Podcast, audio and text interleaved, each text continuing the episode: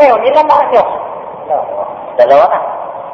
Kung ang isang syudad o ang isang municipality, dalawa ang mayor, anong mangyari doon? Siguro kung dalawa ang Diyos natin, wala na itong ngayon. Hindi na tayo makapunta dito sa kasas. Giba na itong daigdig. Wala na. Sabi ng anak niya, ah, matanda ka na pa pa. Ako na naman.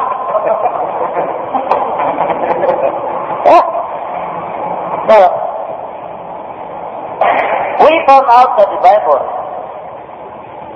the four Gospels, major Gospel of the Bible, uh, are Matthew's Gospel, Mark, Luke, and John, was canonized in year 325. You can read this in the history of the early church. Noon sa kapanahonan sa pagano na emperador si Constantino. During the first council of Nicaea in the year 325, the Bible was canonized. But we also found out that there are 1,400 manuscripts of the same name. Matthew, Luke, Mark, and John. Bakit apat lang ngayon ang nasa Biblia? Ang tanong, nasaan ang 1,396? Ha? Now, the Gospel of Barnabas was not included in the Bible. But today, we have the Gospel of Barnabas. Bakit nangyari yun? Ang sabi ni Barnabas doon, uh, the Gospel of Barnabas 2.20, Believe me, mother, for I die not. Sino pala yung nailansang doon cross at tumatawag at, at, at nagsasabing, Eloy, Eloy, lama sa bakani. My God, my God, why dost thou forsake me? Diyos ko, Diyos ko, bakit mo ako pinabayaan? Sino pala yun? Ang sabi ni Jesus, hindi siya namatay. Sino yun? Sabi niya, Gospel of Barnabas 2.21, Verily, verily, I tell you, I died not, but Judas the traitor. But beware, for Satan will make every move to deceive mankind. Yung sinasama natin na doon na naka, nakalansang sa cross, si Judas pala yun, hindi si Kristo. Kawawa tayo. For 380 years, pinaglaruan tayo ng mga kasila. Kawawa tayo, di ba, mga kapatid? Kaya kailangan ngayon, we have to open our eyes. Our eyes is your window of our body. A man without eyes is just like a house without window. Ano ito po? Okay? Say. So, okay, ko po pwede, hindi ako mo. Ah, basta sa good po pwede, inom ka na. Ang tanong ito, ibibigay ko para sa mga katanungan ninyo. Baka hindi na ninyo matikap na sinasabi ko. Kailangan ba, saan mga tayo open forum para sa ating mga kapatid na mga Wikiano. Baka may mga tanong kayo. Huwag kayong matakot na magtanong, hindi naman ako kumakain ng tao. Baka sabihin nyo na ako ako. Hindi. Baka sakali, kung wala na ako, may masabi ka la de Carlos muy tonta no fue indigna más apropiada. Eh, me lo han dicho ojo. A no más calor, a esa sino casi con esa la mujer. Yo a siempre y que yo. Lo que tenía what is uh, what we do in the day in your mind now, you ask me. Pertaining to the subject matter that we have talked about. Huwag na yung iba, malayo tayo, baka hindi tayo abutin ng, baka umagahin tayo. Okay. Kumakakuloy natin, hanggang may dawat. Sige.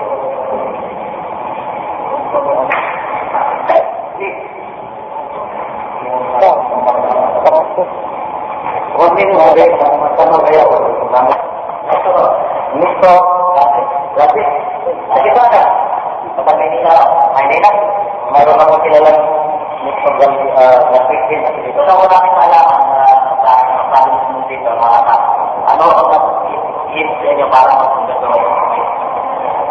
Ah, isa mo, isa. Sa sunod yan na tanong, no? Pwede ko sagutin kung hindi. Pero ho, para malaman ninyo kung bakit ako nag-Islam. Walang sino man, lalong-lalo na ang Muslim. Hindi niya ako pwedeng gagawing Muslim. Ang totoo lang. Sapagkat kung sa discussion, hindi na makadiscuss sila. Maski una mama. Kaya lang, nung doon ako sa Mindanao, noong 1981, nadala ako from Eastern Country, my office was in Singapore. Pinadala ako balik sa Mindanao at sa Pilipinas. Doon ako sa Mindanao. Para magtatag kami ng ano namin, ng Central Mission. Opisina namin. Kaya doon ako nakakita ng isang Muslim. Siguro kilala dito si Tato Montanier from Malabang. Saka nung nagkausap kami, marami siyang tanong kung ano ang uh, ano ang Kristiyano. Dahil Muslim na siya. Pero kaawakan ng Diyos, nasagot ko lahat. Pero nung tanongin ko siya sa reliyon niya, parang hindi na siya makasagot eh. Kaya sabi niya, uh, mabuti ka, pahiramin kita ng buwan, ng Quran namin. Baka maansiran yung tanong mo. Sabi ko, sige. Dahil, dahil noon, nag-isip-isip ako na maggagawa ako ng sarili kong reliyon. Tawagin kong Church of Saints. Dahil nilusan ko sa kapiligo ko eh.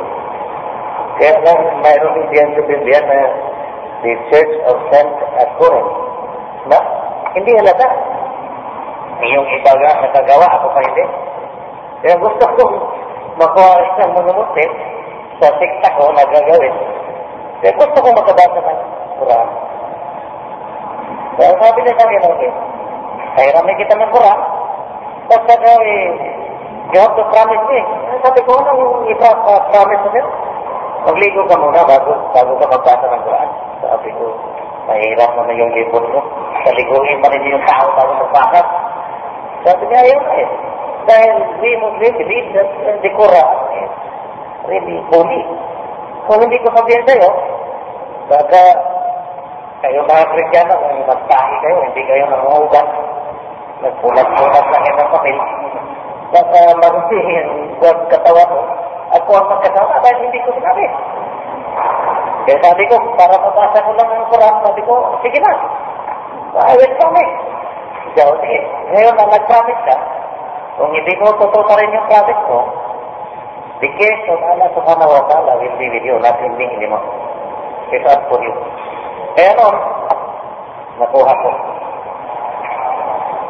Nung pinasa ko ni Quran, every morning na ang pagbasa ko. Dahil, alam mo, magligo kung magbasa rin. Every morning, magligo man ako.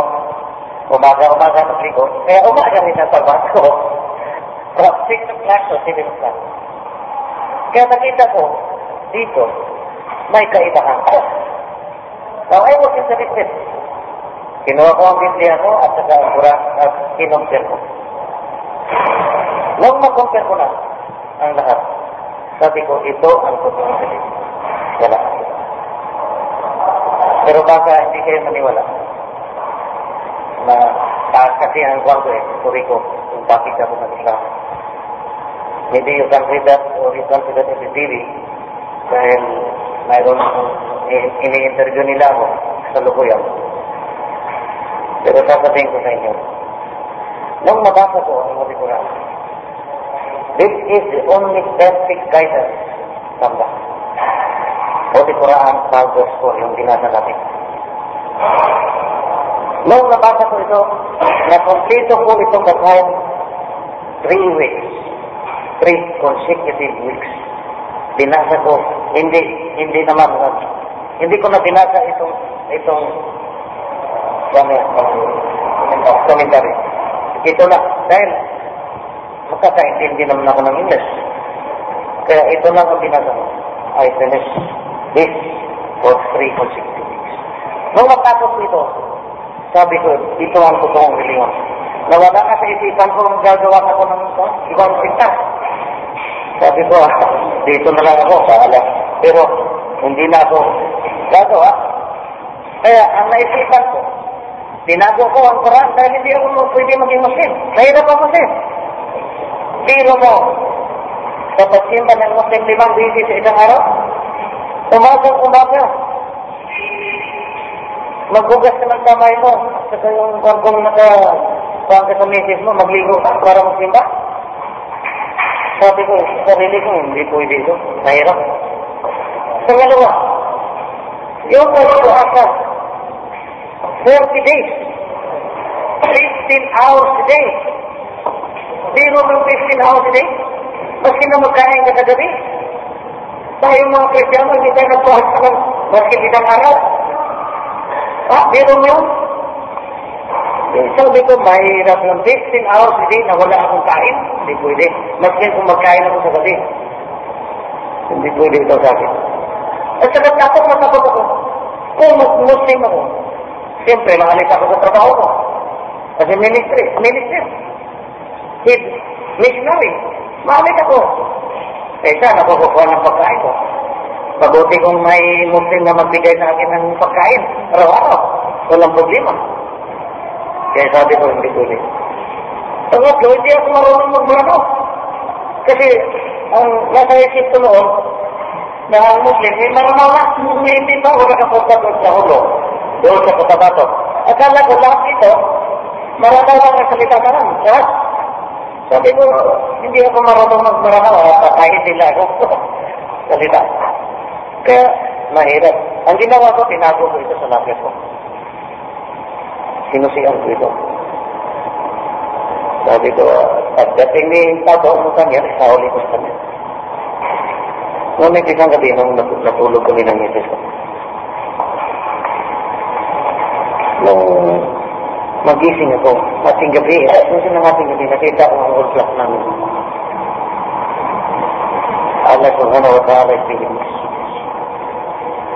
Nung makita ko, nauhaw ako, gusto kong pumunta sa kusina para mag-inom ng tubig. Biro mo na, nung nagdala ako, hindi ko magigalaw ang katawan ko. Pati kamay ko, pati itong hindi ko magalaw ang ulo ko. Ang mata ko lang magalaw ko, pero itong katawan ko hindi. Natakot ako, kaya gusto kong sumigaw. Sumigaw ako, eh, wala namang tinig lumabas. Nung naano ang kwento, ng dilupi, naano ko ang dilupi, nakita ko yung dilupi naman. Pumasok yung puti. Masyado maputi. Parang usok. Pumasok. Tapos nung nasintro na sa katawan ko, yung gano'n ang kwan ko, ang posisyon ko pag, sa pagising ko, nagforma ng tao. Sabi niya, narinig ko ang tinig, sabi, ngayon ang ano, now is the time to serve Allah while you have still time. Because every sin that you have committed, it is always. Tinitimbang ang kasalamat na ginagawa ng tao. Kung mabigat ang kasalanan natin, kahit sa kabutihan natin ginagawa, doon tayo sa apoy. Your abode is the lake of fire.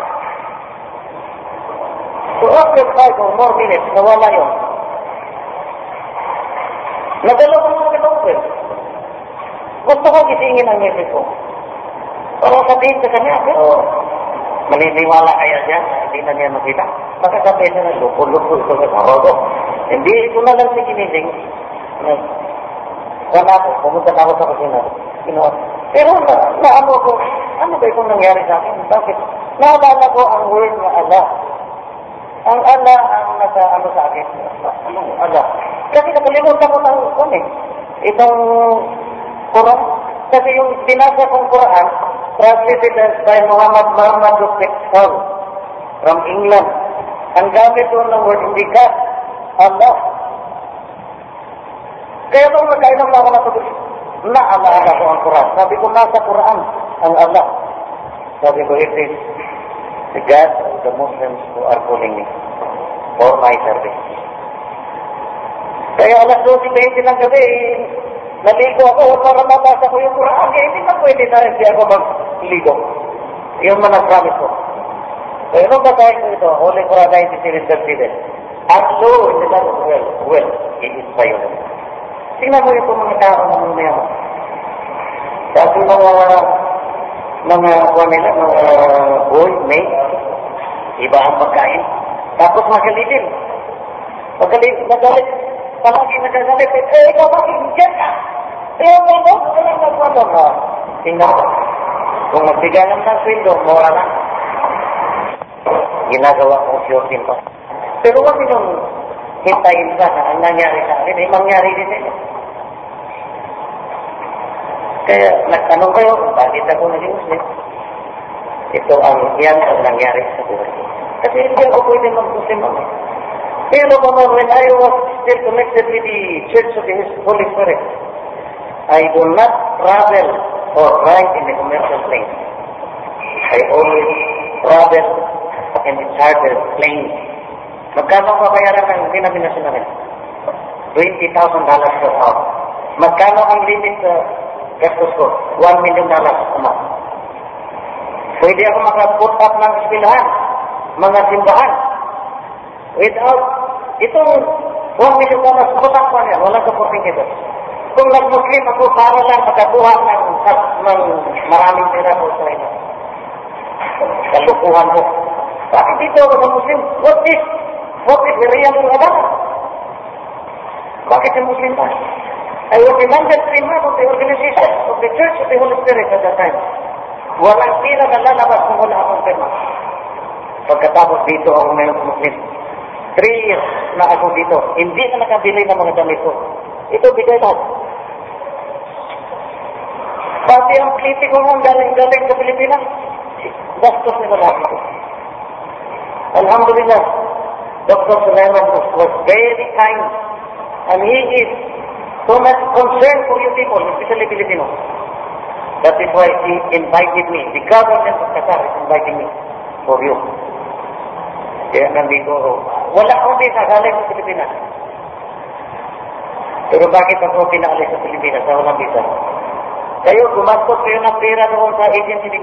para makapunta kayo dito. Ako maskin 5 centimos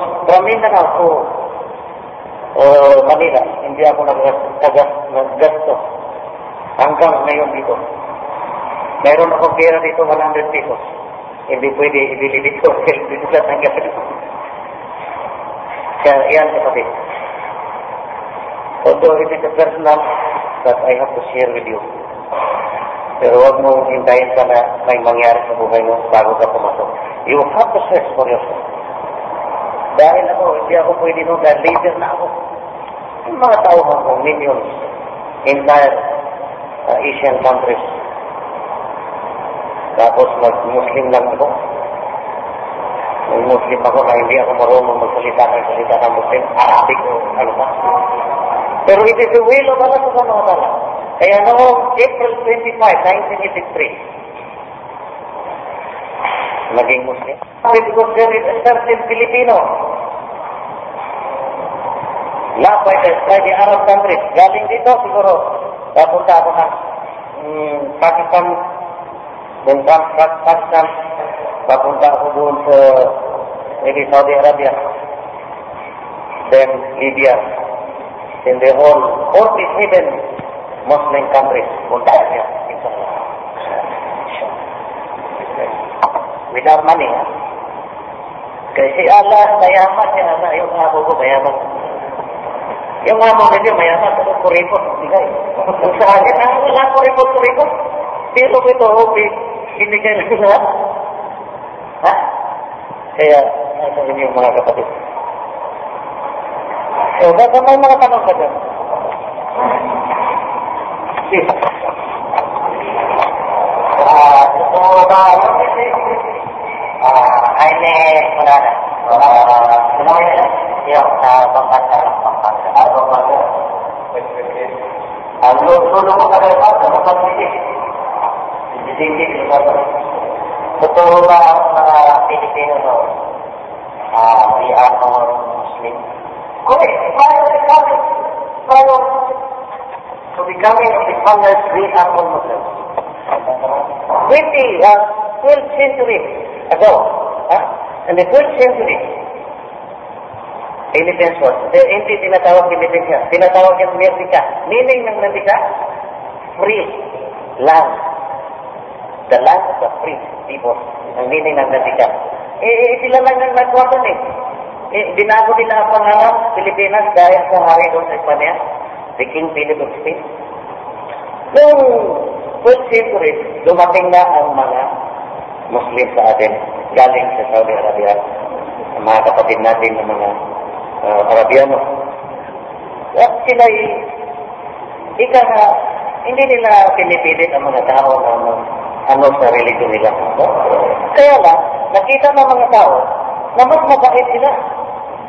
Dahil noon, ang thesis ko sa aking doctorate, the religions of the Filipinos before the coming of the Arab people to the Philippines. Dahil noon, Have research to this.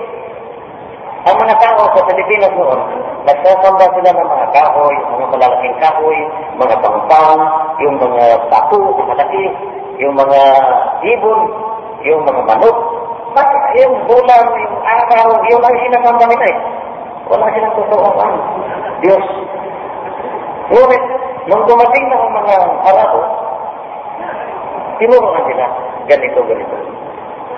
Kaya, the Arab rule, hindi naman na nag-rule sila talaga. But the Muslim rule, Muslim Filipino, rule the country from 12 to 15th century. Because in March 16, 1621, dumating si Manila. Then until the later part of 17th century. For 380 years, naging ignorante tayo sapagkat ang mga Muslim hindi na makalabas sa kanilang tahanan. Now, the first Muslim to surrender was the book, si Rama Umahun. Ang unang-unang nakatanggap ng Biblia, the white version of the Bible, ay ang asawa ni Rama Umahun.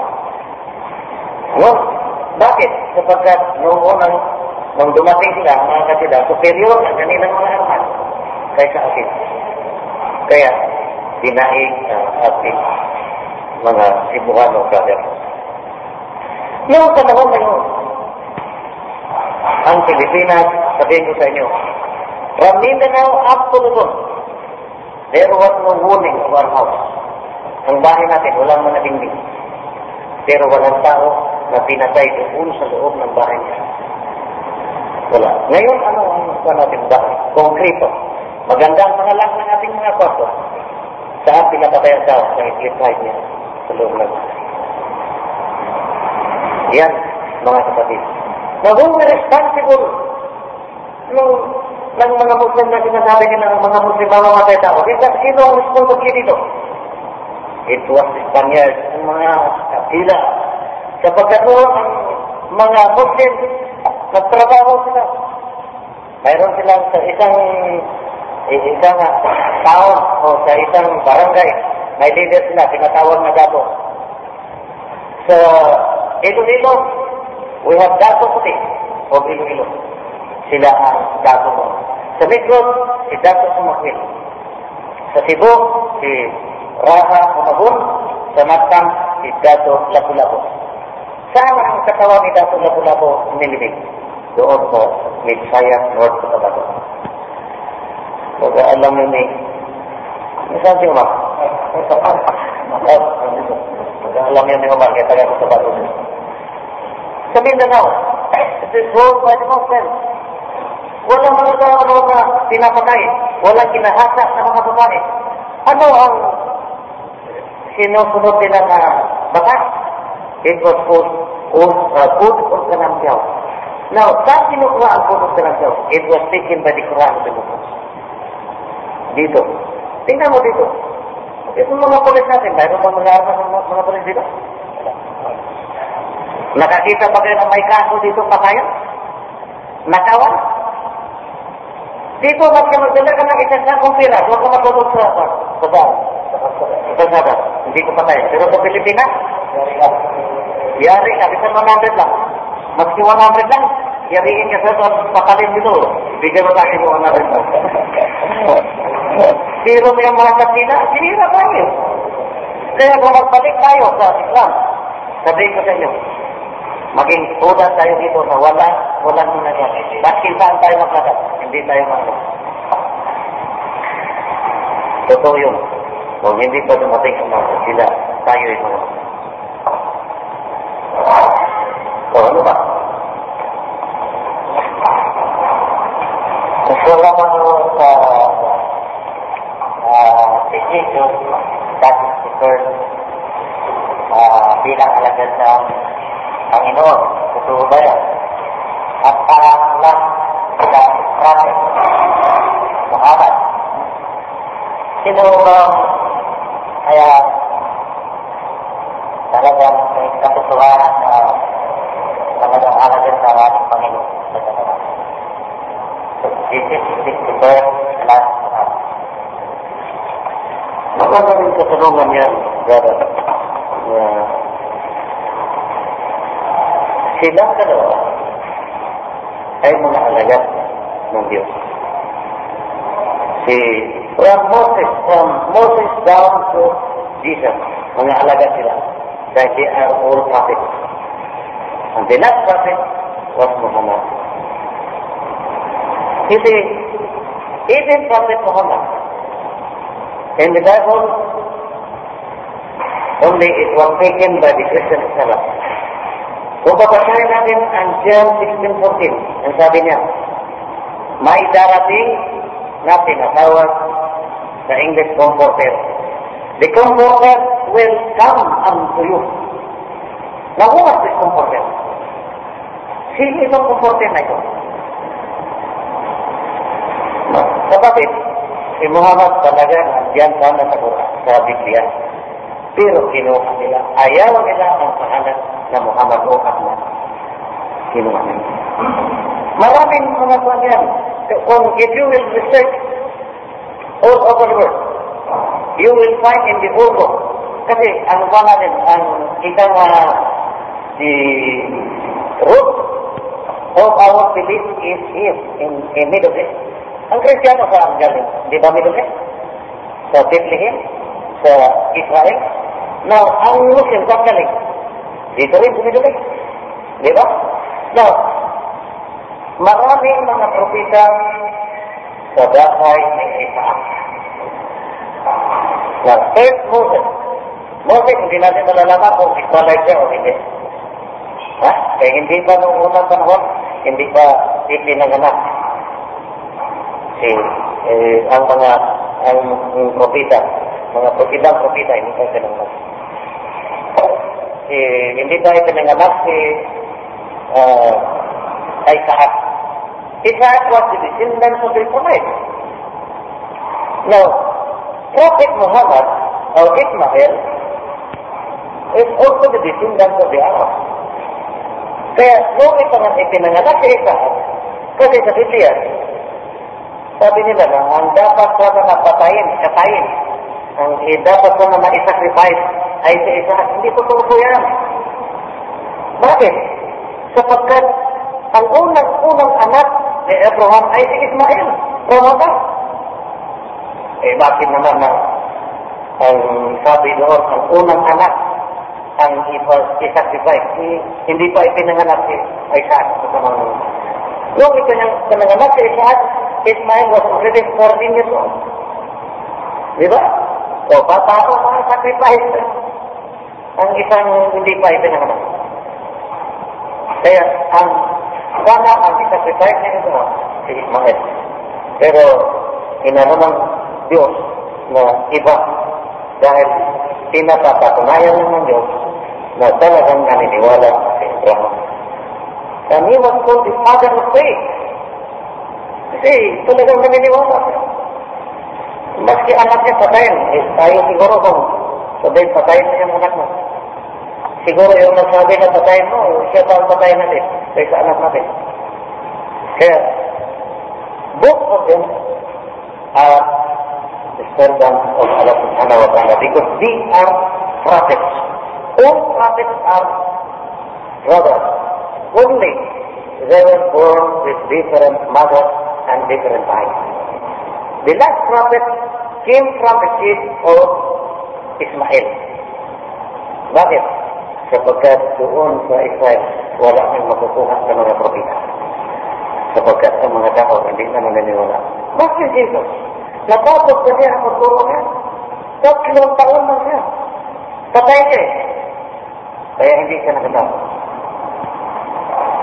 Kaya ngayon, kung magpunta ka sa Jerusalem, dahil nung unang panahon, nakapunta ako doon, doon sa Bethlehem, sa pinangalangan nito. Mayroon po mga Jew, mga Hudyo ngayon na hindi naniniwala na si Kristo ay dumating na. Hindi, hindi pa sila nanawala. Ang kanilang reliyon ay Judaism. Noon, no, no, nagpunta ako noong 1970, wala akong Kristiyano doon na ano, pinapatay nila ang Kristiyano. Have you read the book of Prometheus? Father Prometheus? Pinapatay ang Kristiyano doon. Siguro, ganun bago, sabi nila, may simbahan na doon sa Romano Katoliko. Bago na lang. Pero noong ano panahon, eh, pinapatay. Kung Kristiyano ka, patayin ka. Kaya, ang lahat ng mga propita ay magkakapatid. Silang dalawa, ang tanong mo kung saan sa kanila, silang dalawa ang propita ng Diyos. Ngunit si Prophet Muhammad, siya ang pinakahuli at silyado na propita. Maliban sa kanya, wala nang darating dito sa daig. And this is the last and self uh, message ni Holy Quran. Wala nang iba pang darating dito. Kung mayroong iba, ewan ko lang. And Prophet Muhammad still believed in Jesus. He said, Jesus, the son of Mary, in whose hand my soul is, will be sent among you Muslims. Babalik si Jesus. Hindi lang kayo ang naghintay sa Kanya. Pati mga Muslim, naghintay sa Jesus na babalik dito. Pero hindi para siya, siya ang maghukom sa patay o buhay sapagkat hindi sa Diyos. He will come again to be a leader sa mga tao na nagkakaisa. Ang tanong ngayon, nagkakaisa ba ang mga Kristiyano? Iba-iba man ang denominasyon. Sino kaya ang mga tao na nagkakaisa? Kaya maging homework ninyo yan. Hindi ko nga sila yan. Kayo nang maghanap doon kung sino ang mga tao na nagkakaisa. From the southern states of the Philippines up to the end of the universe. Of the universe. Sino kaya? Ha? Kaya sila mahal ng Allah sapagkat sila yung mga propita. O baka may tanong ba dito? Bakit sabi ba ba ba hindi? Hindi ba mo ba Hindi ko gusto yung hindi ka kapit sabi. Kalau sabihin ko hindi pa ayos sa akin.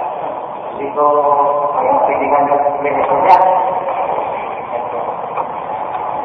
Oh. Mga kapatid. Ngayon, ano na natapat ka? Ito pinigyan ko lang sa basta ninyo. Nangyayari ko sa mga kapatid niya. Kaya ngayon,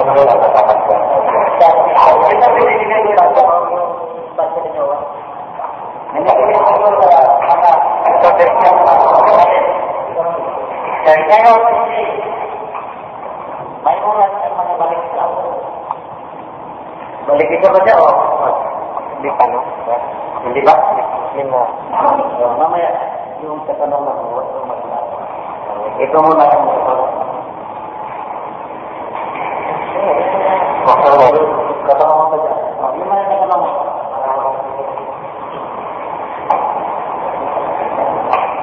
Okay, yung mga balik sa, yan ako sa inyo. Basta, balik din yung ika na dahil gusto ninyo ng employment, gusto ninyo na maano kayo sa mga araw, basta-basta lang. Hindi ko sinabi kayo, ah. Pero isang bagay lang sasabihin ko sa inyo. Para malalaman ninyo talaga na ang, ang Quran ay kumpito. At hindi kayo magsisi sa bandang huli. Tingnan natin kung anong mangyayari sa isang nag-Muslim-Muslim lang. Sabi niya dito, On the day when some faces will be lighted up, Holy Quran 3, 106. On the day when some faces will be lighted up with white, and some will be in the gloom of black. To those whose faces will be black will be said, ye reject faith after accepting it? Iniwanan ba ninyo ang inyong paniniwala matapos ninyo itong tanggapin? Kasi nalalaman ko po, may mga balagis lampan na umiinom ng anak. Hindi talaga naniniwala yan. Kaya ito ang tandaan niya. Hindi basta-basta ang Islam. Kailangan kung nandito tayo sa Islam, ipakita natin na tayo talagang kung hindi, labas tayo. Total, hindi naman tayo pinipilit. Kung hindi natin maiwasan ang mga ang mga, mga ikang uh, natin, yung mga bisyo. Halimbawa, yung pagsusugal. Eh, wala yan sa Islam. Yung pag-inom ng kalat, wala yan. Yung pagbabae, wala yan. Kung gusto ninyo mag-asawa, okay. Total, ang isang Muslim ay binibigyan ng pagkakataon na makapagkasama hanggang sa apat. Kung kaya ninyo buhay.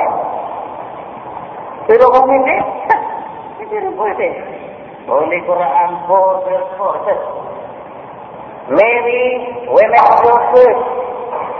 Two, hindi na kumpisa sila. Two, three, or four.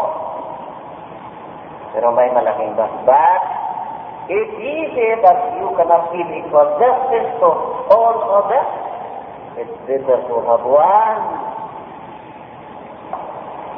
Eh, sa Kristiyano na komunidad, maraming mga bata na walang ama.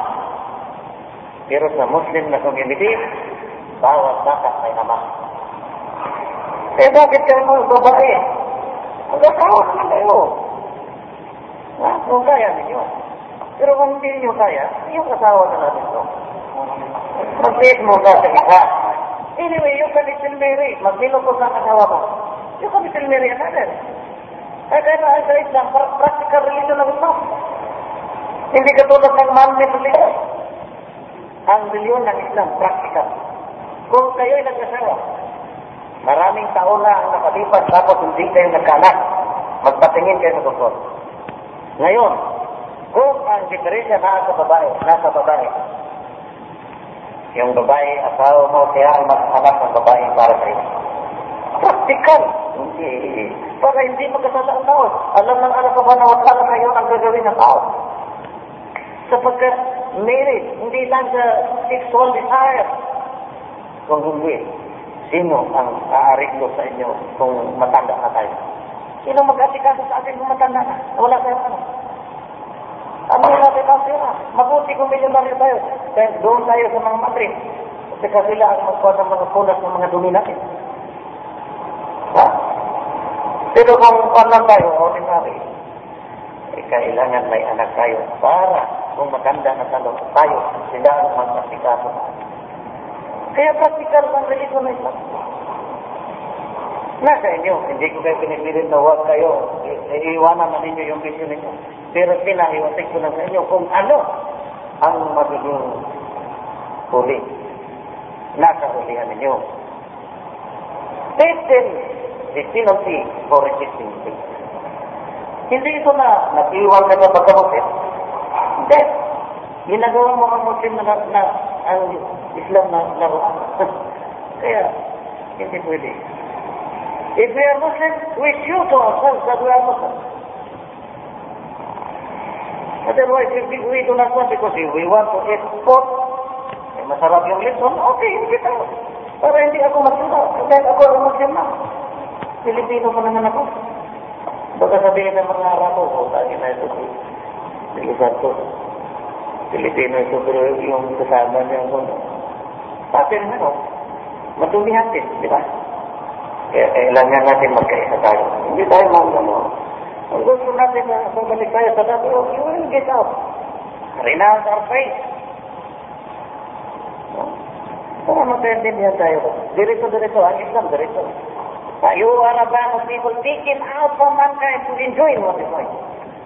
And do not neglect this duty. For if you neglect this duty, all your prayers and supplications will be in vain. Mawawala pisa ang mga pag paghihirap ko sa buhay. Three years na wala na akong trabaho. three years na now, hindi na ako naka, nakahawak ng limpak-limpak na salapi. Eh, bakit ba ako mag-Muslim? Yung salapi lang ang kailangan ko. Kaya ang buhay ko ito ngayon, jihad. Kung patayin man ako, alhamdulillah, I will be in paradise. Maski sana ko. Kaya sabi ko, ang katotohanan, arap kasi ako ito. Kaya yung mga Arab, sinabi ko sa kanila, marami kayo, hindi kayo mga Muslim. Ganun-ganun lang ang mga ulungin. Kaya kailangan natin mga kapatid, para hindi natin masira. Kailangan natin, we have to follow strictly, strictly the tenets of Islam. Kung hindi pa natin alam ngayon ang posible, I do not have time to give you lectures about uh, prayer. But please try yourself to acquire a prayer book so that you yourself will really understand your religion. Mas din yung papasok na hindi natin lalalaman kung ano ang ginagawa natin. Di ba? Bakit ako na tayo, dito tayo, pasok tayo. Eh maraming nagpasok. Pagkatapos hindi natin nalalaman ang ginagawa natin. Mahirap din yan. But uh, imbis na nagpapasokan natin ay yung maganda, ang napasokan natin ay amoy. Kaya kailangan natin, alamin natin kung ano talaga ang Islam. Kaya sa aking mga kapatid na mga balisla, Holy Quran 385 na ba?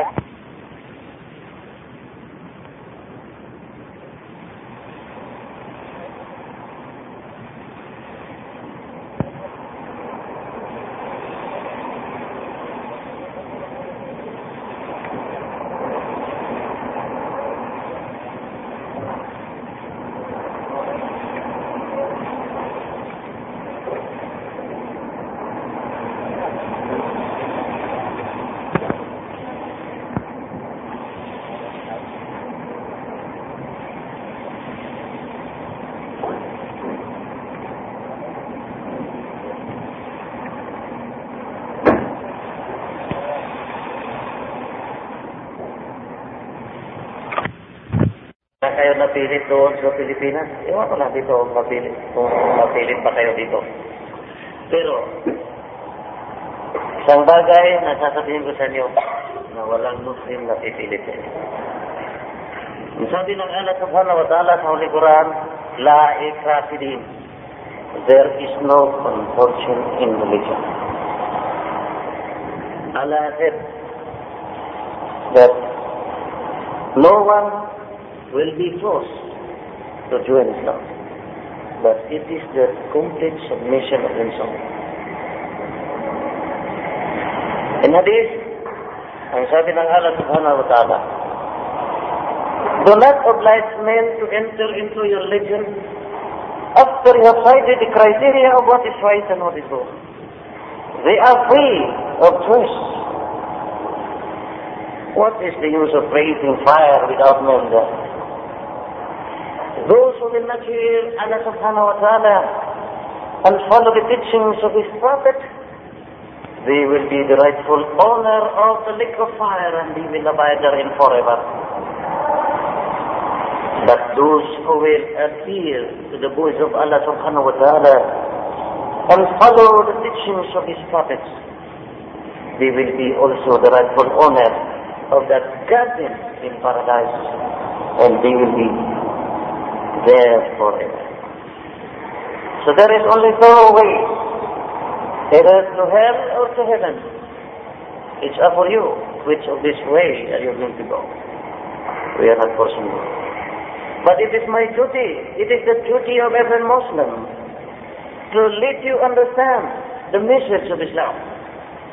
And the hadith is, today there are no prophets, but the Muslim, each Muslim is the vice regent of Allah subhanahu wa ta'ala. We are an agent of Allah subhanahu wa ta'ala to tell the people the message, the last message being said and preached by the last prophet Muhammad, may peace and blessing of Allah be upon him in the last. But, as I have told you, that this message is not to be forced, but it is to be delivered. Whether you like it or not, it will be delivered. And time will come that all of us will be consumed and we will face Allah subhanahu wa ta'ala in the last. Remember that no man shall forever stay on earth. All of us, very soon, we will face our judgment alone with no one between us. It is only you and Allah subhanahu wa ta'ala. But today while we are still here, we must know to study the scriptures that that is supposed to bring us to eternity. Remember that no religion can save mankind. Even in a communist country, there is no religion because religion is only an opium to human mind. But for us, to the people who believe in the lastness, we believe that there is life eternal after death. The Christian teaches, the Hindus preach, the Confucianism preach, uh, everybody preach that there is life after death, except the atheists and those who does, not believe in that. And we, Muslims, we are one of so many pe- people on earth who believe in that last judgment. As a matter of fact, I was really invited here in Qatar just to deliver the message of Islam. You came here to work to earn your living, but I came here. Nobody supported me. Nobody giving me salary. I am now a missionary, but I do not receive any compensation. But Alhamdulillah, I reach Doha without money involved in my pocket.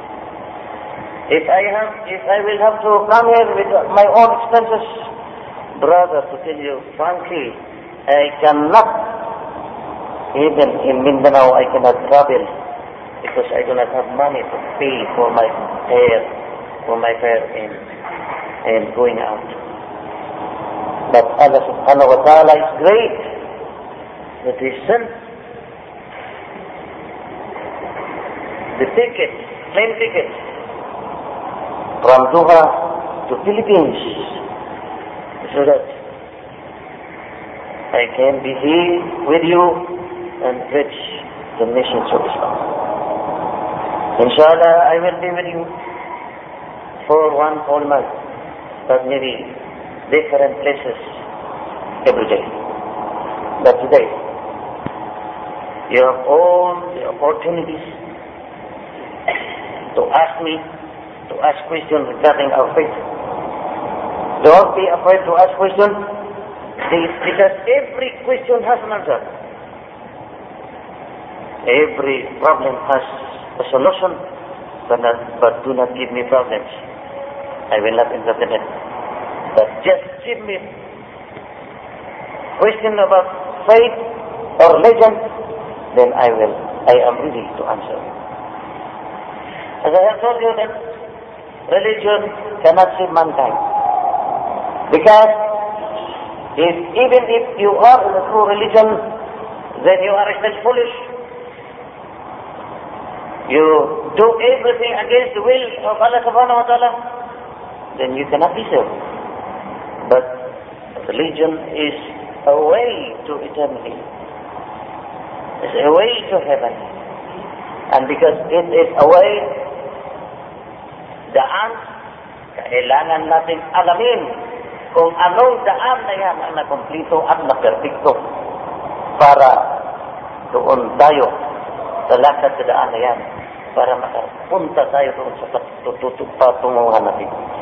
Baka sakali makalakad tayo doon sa hindi tapos na karsada, eh, hindi ka makapunta doon sa puntahan mo. Di ba?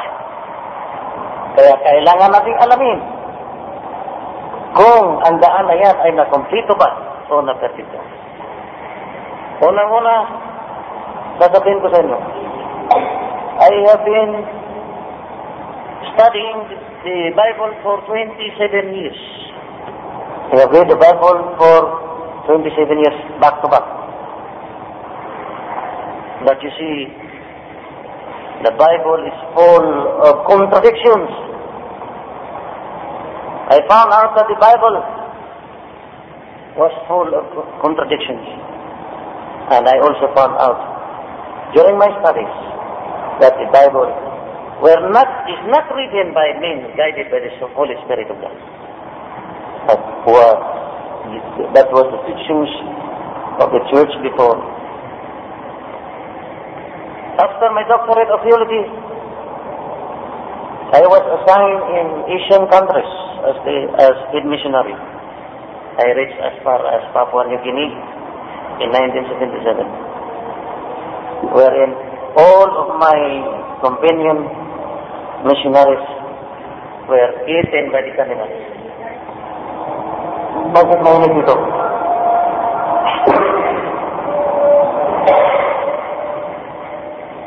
Alhamdulillah, hindi rin ako pinatay ng Allah subhanahu wa ta'ala. Pagkat kung pinatay niya ako, hindi na tayo makita ngayon dito. Di ba? Most of you are Filipinos, but I have not seen you in the Philippines. Only this one, my brother. When he went to my office and asked for that certification, then he promised me to write me a letter, but until now I received nothing from him. But Alhamdulillah, I met him, Omar. I'm very happy tonight. But you see, this is not to destroy the belief which I have once upon a time a member of this. But let us try to scrutinize and study. If we believe that the Bible is the true guidance for mankind, that Jesus Christ is God, then why is it the question that arises? Why is it that the Bible, you can find words that is only for adults? You read Ezekiel uh, 23, chapter 23. You open it, please. Ito itong Biblia. Tingnan natin kung ano sa Tagalog ang sinasabi. Ezekiel. Sapagkat ito ay Tagalog, maiintindihan natin lahat, di ba? Uh, tingnan natin kung ano ang sinasabi dito sa Ezekiel 23. Ito ang chapter, chapter 23 Ezekiel. Para alamin natin kung talagang ito ba ay siyang tunay na daan patungo doon sa ating kariyan. Sino ba may-ari dyan? Siya ang uh, magkakaalap dyan.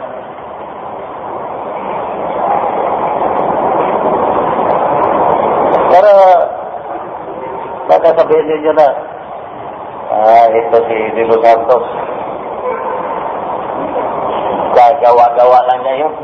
Ah, I am making my own, no? Kailangan may mga ebidensya. Hindi katulad ng Biblia na sabi nila, according to.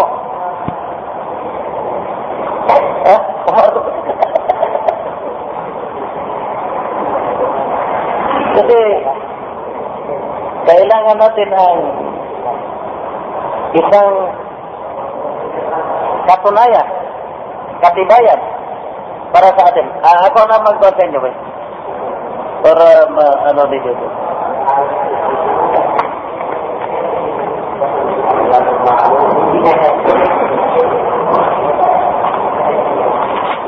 Madali lang eh. Sa inyo ito, tapos hindi no. Sige, basahin. Pakibasa lang ha.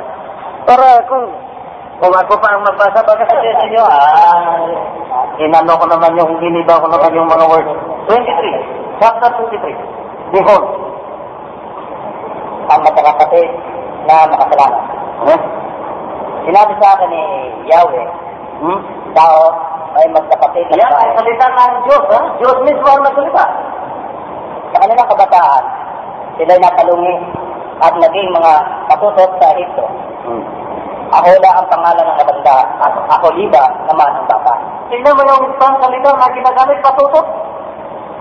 Sila'y parehong naging akin at nag anak ng marami. Ha? Tingnan mo. Ang Ahola ay ang Samaria at ang Jerusalem ang Aholiba.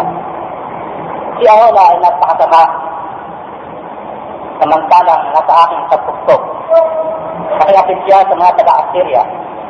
Mga mandirigmang nakasuot ng purpura, mga gobernador, mga punong tawal at tawang katipulan, at mga pinunong mga ngabayo.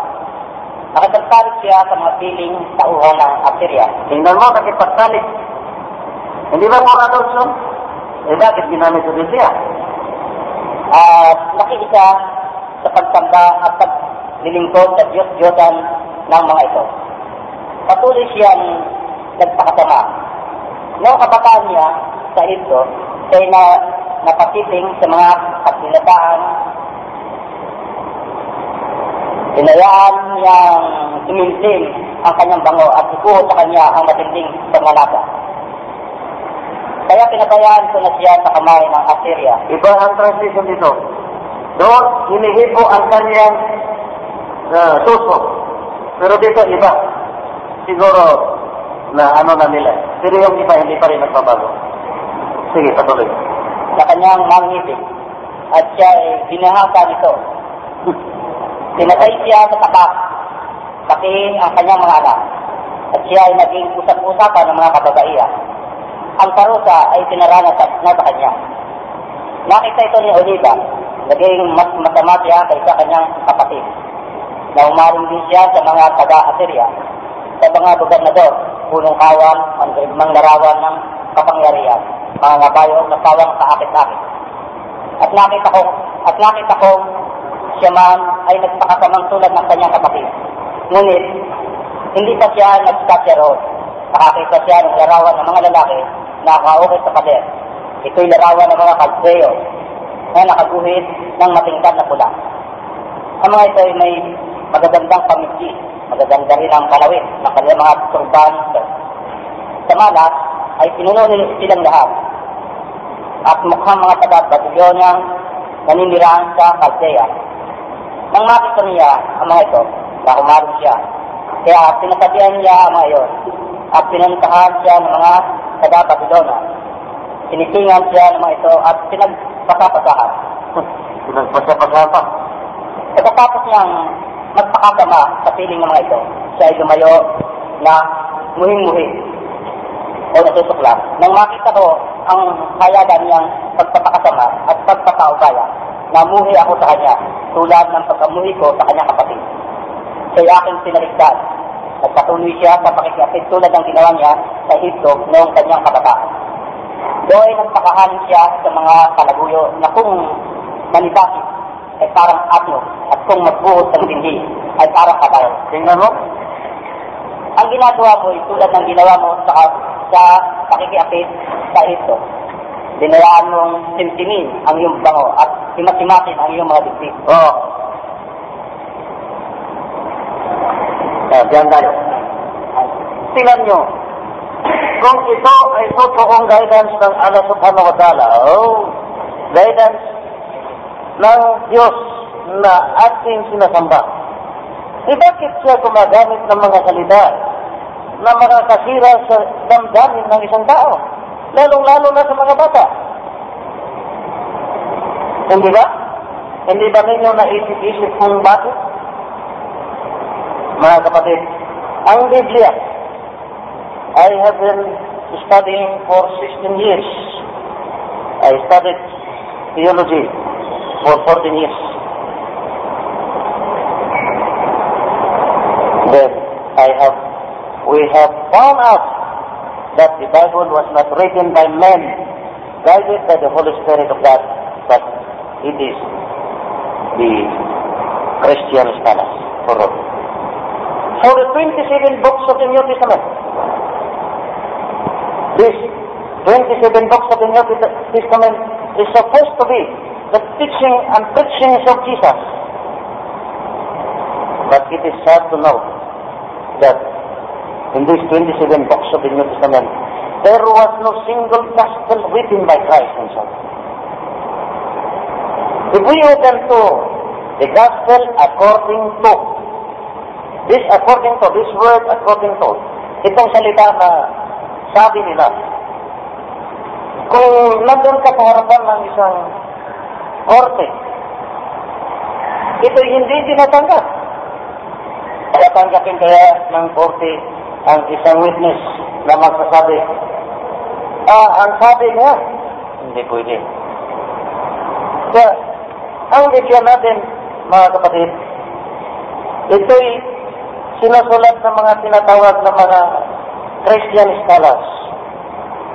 Sapagkat, maskin ngayon, sino mang pili, Doctor of Divinity, hindi na niya, hindi na makita ang original manuscripts of the Bible. Merong isang pagkakataon sa symposium doon sa Mindanao. Walong pari ang kaharap ko. Sabi ko, nung tanungin ko sila, sino ang sumulat sa the Gospel according to Matthew? Almost all of them answered me that it was Matthew himself. Pero kung bubuksan natin ang kasulatan ni Matthew, Yes, Olive. Uh, uh, no, Buxamo. Matthew's Gospel. No, in the New Testament, New Testament. At alamin natin kung siya na nga ang sumusulat sa kasulatan na ito.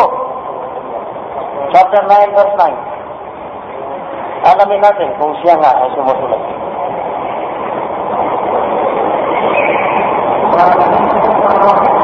Nine, chapter 9. 9.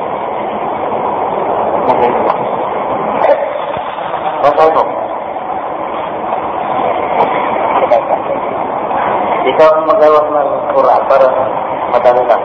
Ang pagtawag kay Mateo, bumalik dito sa lugar na yun. Sa kanyang paglakad, nakita niya ang isang tao ang pangalan ay Mateo. Ayun. Tingnan ninyo ha. Pakinggan ninyo. Sa kanyang paglakad, nakita niya ang isang tao, ang pangalan, ang pangalan ay Mateo. Hindi niya sinabi. Sa paglakad, sa paglakad ni Jesus, nakita niya ako, si Mateo.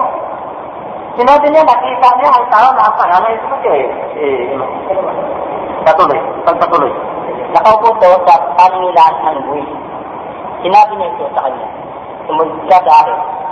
Tumindig si Mateo at sumunod sa kanya. Ah. Nang Jesus at ang kanyang mga alagad, Tama, tama, tama. Yung, itong verso lang ito, kung ating alamin talaga kung sino ang sumusulat nito, hindi si Matthew mismo na apostolic ni Jesus, alayhi salam. Ibang Matthew siguro, o hindi. Pero hindi si Matthew, nung kasama ni Jesus. It was not the same Matthew who who was with Jesus in his teaching. Siguro ibang Mateo. Pero sabi nila si Mateo, eh bakit naman? Kasi sa dami-dami nating mga Pilipino, marami naming mga denominasyon ngayon. In the Philippines, there are 2,500 Christian denomination. Biro mo? 2,500 Christian denomination kayo mismo ang makapapatunay kung ilan ang denominasyon ng mga Mus- Muslim galing sa Pilipinas hanggang dito sa Qatar. Pag nakita kayo ng isang Muslim, sasabihin, Assalamualaikum, Waalaikumsalam warahmatullah. Isa lang. From the southern tips of the Philippines up to the end of the universe, there is only one single brotherhood of the Muslims. Pero ang mga Kristiyano, nagkanya-kanya. Pero ang mga Muslim, nagkaisa. Of course, baka sabihin ninyo, eh bakit yung mga Muslim masasama, mamamatay tao? Sabihin ko sa inyo, not all Maranaut, Magindanaut, Tausok, or Batangihi, or Samad are Muslims. Not all, not all Arabs are Muslims. Am I right? But a big difference, that's conclusion. You see? Why? Islam is a religion. And what do you call these people who follow this religion? They are called Muslims. Now who are Muslims? Only those who observe the principle of Islam are called Muslims. Hindi pala lahat Arab Muslim. Ha? Yan ang rin ninyo. Baka sabihin niya, kalokohan yung mga sin. Sabi-sabi ni Dito Santos. Well, ang Muslim hindi maganda ang ano nila. Pero bakit sila nagpatay ng tao? Eh, mga tulisan, mga kapatid, not all, who claim to be a Muslim, at hindi Yan ang ano natin sa sarili natin. Maski doon sa Cotabato, di ba ba? Oh. Doon sa Cotabato, ilang beses ko sinasabi doon sa loob na sa masjid. Tingnan natin kung ano ngayon ang sinasabi ni Juan. Juan 19.35. Dinid, dito, dito, yan. Diyan, Juan 19.35. Kung ano ang sabi niya, baka, baka siya na sumula dito. John 19, verse 35.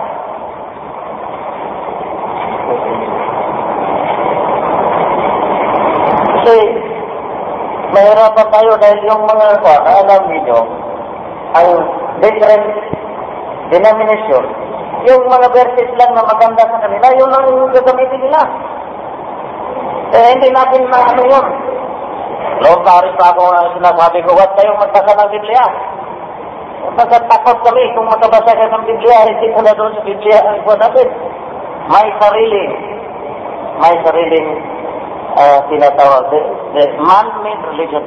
Ito, may sarili na ano, there is uh, something uh, teaching, the, the church has its own teaching. Eh, pakibasa. Ang nakakita nito, ang nagpapatotoo. Oh. Ang nakakita nito, ang nagpapatotoo. Hindi sinasinabi dito, ako na nakakita nito, magpapatotoo. Sige, patuloy. Tunay ang kanyang katotoo at alam niya ang katotohanan ang sinabi niya upang kayo'y maniwala. Ah. Pero mo, mga kapatid, the Bible, Matthew's Gospel was written 90 years after Christ. There was no single document written about the preachings of Christ during his lifetime. Then, John's Gospel was written 80 years after Christ. Ito, paano natin malalaman kung talaga yung sinasabi ni Jesus? Ha? Wala na si Kristo eh. Kaya sabi-sabi na, siya na nakakita dito, ay nagpapat, siya ay nagpapapato. Hindi siya mismo na sumunod na nagpapato dahil hindi niya alam. Di ba? Oh. Kaya mga kapatid, ito ang ano natin, dahil marami sa atin ang naniniwala na ang Biblia ay siya ang tanging daan para sa ating kaligtasan sa huling araw.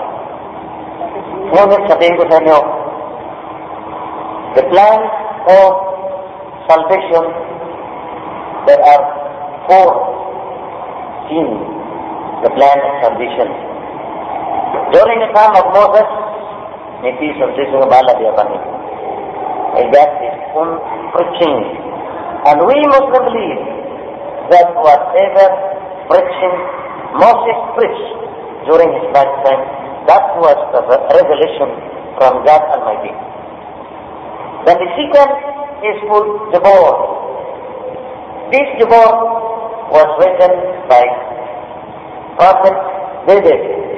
May peace be upon him. Now we also must believe that whatever David preached during his lifetime, that was his revelation from God Almighty. Then the third one is the preachings of Jesus may peace be upon him. This, this is called the New Testament or the Gospel being preached by the Christians. And the last scene is the Holy Quran, the last book. Kaya lang, hindi natin tinatanggap ng mga Kristiyano dahil sabi natin, eh, mga muro yan. Biro mo yung mga taga Maynila, natatakot sa mga muro. Sabi nila yung mga muro, mga pumatay tao. Nung estudyante doon sa Maynila, nung malaman niya na katabi niya muro, from, from Mindanao, kinabukasan hindi na siya nagtabi. Manis na siya. Now, maybe too much of this, let us find out the Bible, or the Quran. Because you see, the Bible, you can never find, you can never read that there is a religion being perfected and completed by God. Holy Quran 5 verse 4 says, Bismillahirrahmanirrahim. اليوم أكملت لكم دينكم وأتممت عليكم نعمتي ورضيت لكم الإسلام دينا. Sadaka lamang na natin, babasa natin sa kapatid natin. Eh, hindi ako magbasa, baka sabihin ninyo na gawa-gawa ko naman. Kung ano ang sinasabi dyan, dahil mata, baik, besto. Kaya na, malayo ka na. Yeah.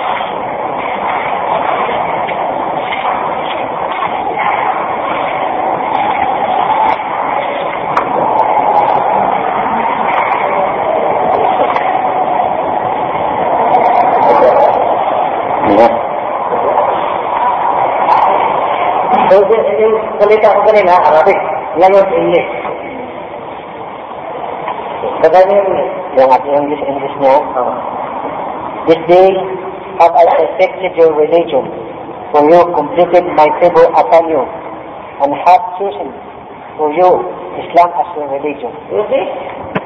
This day have I perfected your religion for you. For you have completed my favor upon you, and I have chosen Islam as your religion. Wala na, hindi ko makakita ko ng ibang religion sa Muslim. Islam. Holy Quran 3, 85. Ibalik mo, 3.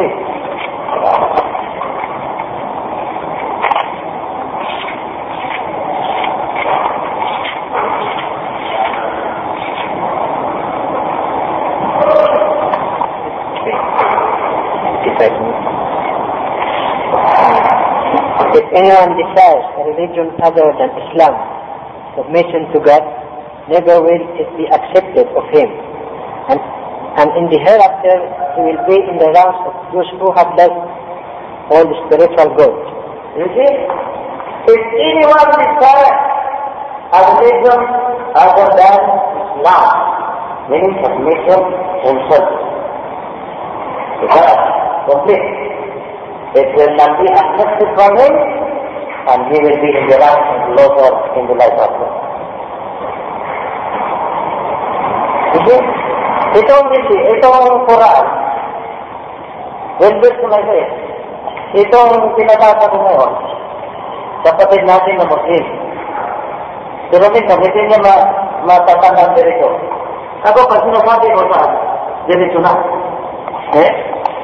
Kaya, kaya lang, gusto kong ipabasa. Dahil baka sabihin ninyo na gawa-gawa ko lang. Baka sabihin ninyo kung ako magbasa dito, eh gawa-gawa ko lang yun. Kaya, dahil gusto ko na maniwala ko. Hindi naman, dahil hindi tayo pinupulsa eh. Kaya lang, nasakot ako. Kaya anong sabi ng Allah subhanahu wa ta'ala? Tingnan natin kung ano ang sinabi niya. Ang sabi ni Allah subhanahu wa ta'ala, Holy Quran 3.110 says, Ye are the best of people evolved for mankind, enjoining what is right and forbid what is wrong, and believing in God. If only the prophets of the book, uh, only, if only the people of the book had faith, it were best for them. Among them are some who have faith, but most of them are perverted transgressors. Ito po mga, mga kapatid ang sinasabi ng Allah subhanahu wa ta'ala. Hindi lahat. Ha? Kunti lang ang naniniwala talaga, maski sa mga Arab, kunti. Kaya, kung minsan magsalita ako doon sa mga, sa kanila, parang mag nagugulat sila eh. Dahil kung binabasa ko ang Holy Quran, diretso, makukuha ko na kung ano ang kung dito, linalaman. Kaya nasa English, sapagkat hindi pa ako marunong sa Arabic. Akala ninyo marunong ako sa Arabic. Hindi pa. Kaya lang, medyo nagkaka-Arabic tayo dahil may Arabic na dito. Ha? Pero uh, pagkasabihin ko, inaano ko kayo sa At saka isa pa,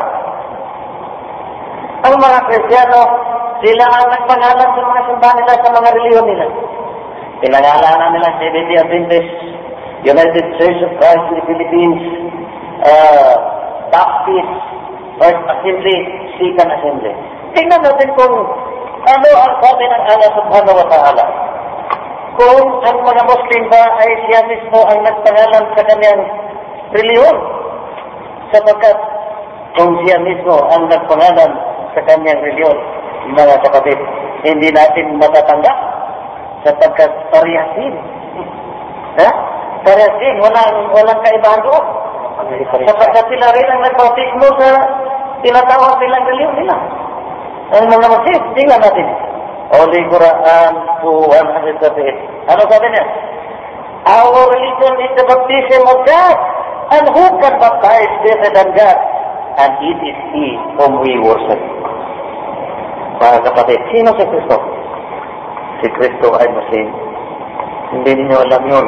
Basahin natin ang Mateo 26, 39. Kung ano siya.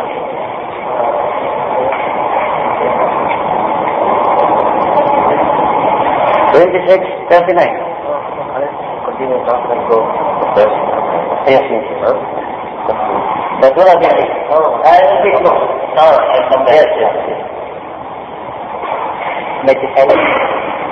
Twenty-six, twenty, twenty-nine. Thirty-nine, I mean. Pagkala yun, nagpapihirap siya at nangalaki. Nagano siya? Nangalaki. Di, sasabi mo ulit. Ulitin mo. Lakas, lakas. Pagkala yun ng kaunti, nagpapira siya at nanalangin. Uh-huh. Ama ko, kung maaari, ilayo mo sa akin ang saro ng paghihirap na ito. Gayun man, huwag ang kaloob ko, kundi ang kalooban mo ang mangyari. Uh, tingnan mo. He, com- he completely submitted himself to the will of God. Hindi ang kanyang kalooban ang masusunod kung hindi ang kalooban ng Diyos. Kulang yan. Itong pagkata, translation ito sa English, hindi ko nadala yung sa English. He prayed his face on the ground.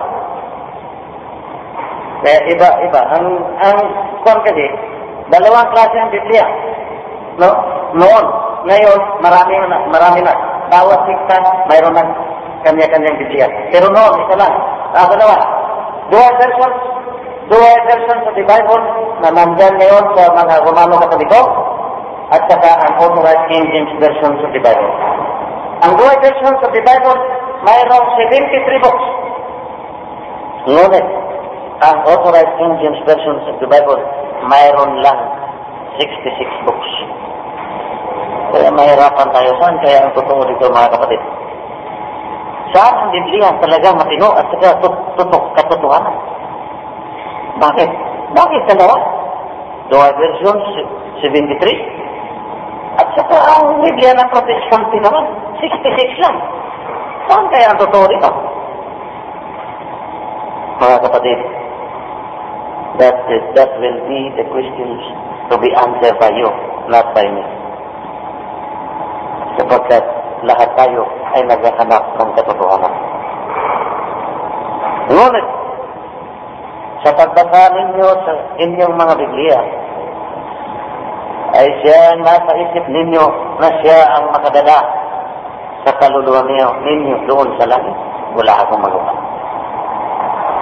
Ngunit, isang bagay lang ang gusto kong malaman ninyo na sana'y huwag naman ninyong kaligtaan basahin ang Quran ng mga Muslim para maitandi ninyo kung saan dito saan sa kanila ang mas mabigat. Ngayon, mabigat na ito dahil makapal. Tawa tayo ng konti. Kayo naman hindi kayo marunong magpapas. Hindi kayo mabiro.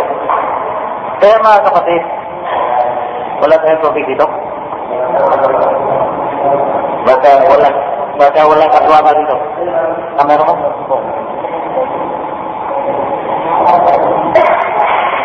Kaya, mga kapatid, kailangan natin. Dito sa Biblia, hindi na sinasabi dito kung ano ang nangyari sa katawan ng paraon ni Tiro. Pero dito, sa Holy Quran, mga kapatid, makikita natin kung ano ang nangyari sa katawan ni Firaon, yung kalaban ni Moses sa unang sa unang panahon. Ha? Ano ang nangyari sa katawan ni Firaon? Kung magpunta kayo ngayon doon sa sa Egypto, makita ninyo sa misyo, kompleto ang katawan ni Firaon. Hindi nagbago. Itong katawan natin, 3D transfer, wala na. Buto-buto na lang ang matira. Pero si Faraon ito, naging bato. Siya lang naging bato, pero wala nang buhay. Eh, bakit kaya nangyari yun? At saka kasi sinasabi ng mga tao, ah, yun, si Propeta Muhammad, nangungupya lang yan sa Biblia namin. Kaya yung iba, nandoon dyan sa Biblia, sa Quran ninyo. Pero itong sinasabi dito, sabi niya, Biblia Republic, This day shall receive thee in thy body, that thou mayest be a to those who come after thee. But verily, many among mankind are heedless of our signs. Biro mo? Sa araw na ito, ay i-preserve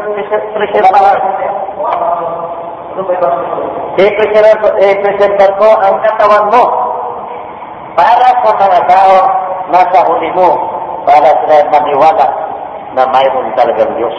Ang Biblia. Tingnan mo kung anong nangyari doon. Ano, ito, nakasulat pa. Eh, bakit alam na alam ni Prophet Muhammad sallallahu alaihi wasallam ang nangyari sa katawan ni Jesus? Ano Jesus? Si, si Pedro? Ha? Kung this book was not revealed to him, hindi na talaga malalaman kung anong nangyari. Biro mo, hindi siya nakapunta doon sa Ehipto para ukitin yung pyramid. At saka, the body of Pharaoh was, was discovered in 19th century. 2,300 years bago na-discovery ang katawan ng Pharaoh. Hindi alam ni Muhammad kung anong nangyari. Kap kapanahonan pa ni Jesus, patay na si, si Pharaoh. Eh bakit? Bakit nangyari ito? Kung kinukopya lang niya, eh bakit niya nalalaman na anong nangyari sa katawan ni Brown?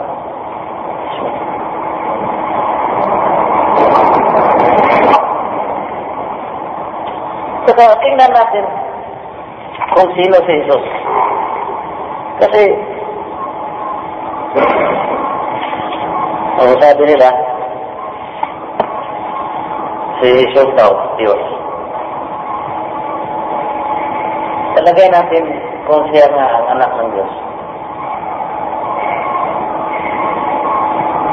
Siyempre, maging Diyos din siya, di ba? Ngayon, kung Diyos siya, mayroon siyang ama, naging dalawa na ang Diyos, di ba?